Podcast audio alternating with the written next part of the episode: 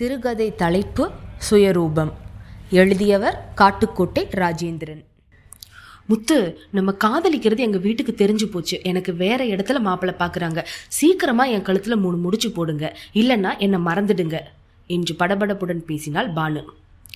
அவசரப்படாத பானு எனக்கு மட்டும் ஆசை இருக்காதா? சதா உன்னையே நினைச்சிட்டு இருக்கிற எனக்கு உன்னை கைப்பிடிக்க தெரியாதா? நான் ஒரு ஐடியா சொல்லட்டா? என்ன முத்து சீக்கிரம் சொல்லுங்க. நான் வீட்டுக்கு போகணும். என்னை தேடுவாங்க. நான் சொல்கிறத கவனமாக கேளுபான்னு இதில் ஏதாச்சும் சொதப்புனா நம்ம மாட்டிக்குவோம். சரி சொல்லுங்க. நம்ம ரெண்டு பேரும் ஊரை விட்டு ஓடி தான் சரின்னு தோணுது. ஐயோ என்னால் முடியாது. பானு இதை விட்டால் வேற வழி தெரியலை. என் மேலே நம்பிக்கை இருக்கா உனக்கு?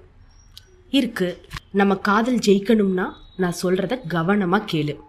ம். பானு பயத்துடனே அரைகுறையாக தலையாட்டினாள். நாளை விடிய காலையில இதே மதுரை வீரன் கோயிலுக்கு வந்துடு. ஆத்தூர் டவுனுக்கு போற மொத பஸ்ஸை பிடிச்சு சென்னைக்கு போவோம். சரியா? எனக்கு பயமா இருக்கு முத்து. பயப்படாத பானு தைரியமா இரு. இப்ப நம்ம ஒன்று சேரலன்னா எப்பவுமே ஒன்று சேர முடியாது. இந்த விஷயத்துல பயப்படாம தைரியமா செயல்படணும் பானு.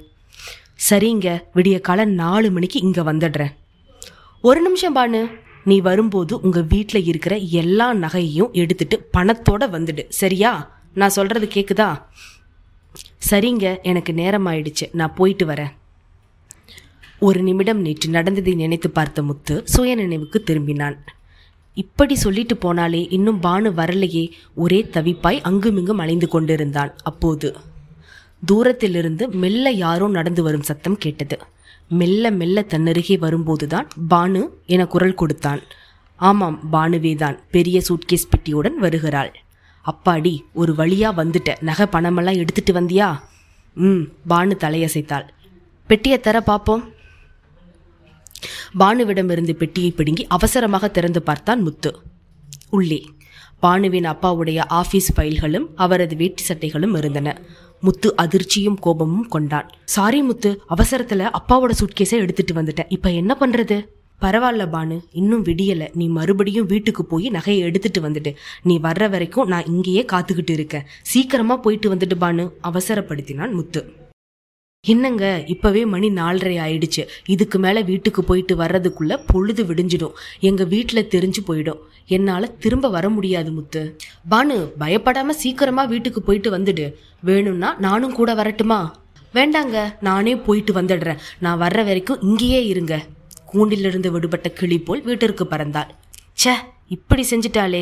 என்னோட திட்டம் என்ன ஆகிறது? எப்படியோ அவளை சம்மதிக்க வச்சு மறுபடியும் வீட்டுக்கு அனுப்பிட்டேன். அவள் வந்ததும் சீக்கிரமாக சென்னைக்கு போயிடணும். சென்னையில் அவளை தலை முழுகிட்டு அவகிட்ட இருக்கிற பணத்தையும் நகையும் எடுத்துட்டு துப்பாய்க்கு ஓடிடணும் என மனதுக்குள் நினைத்து கொண்டே பானுவின் வருகைக்காக வழிமேல் விழிவைத்து காத்திருந்தான்.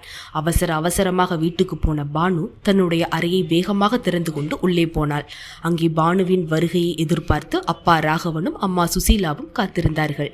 அப்பா என்னை மன்னிச்சிடுங்க. நீங்க மட்டும் என்னை தக்க சமயத்துல தடுக்கலைன்னா என்னுடைய வாழ்க்கை நரகமா போயிருக்கும். அவர் என்ன உண்மையா நேசிக்கல. என்னோட பணத்தை தான் காதலிச்சிருக்காருப்பா.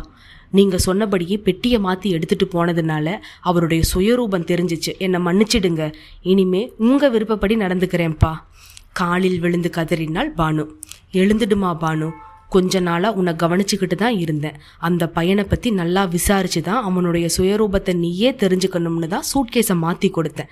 இனிமே கவலைப்படாத. தலைக்கு வந்தது தலைப்பகையோடு போயிடுச்சு. இனி உனக்கு நல்ல காலம்தான். கடவுள் உனக்கு நல்ல வாழ்க்கை அமைச்சு தருவார். எல்லாம் நன்மைக்கு. சரி எழுந்திருமா பானு? காலடியில் விழுந்து கிடந்த மகளை தூக்கினார்கள் ராகவனும் சுசீலாவும்.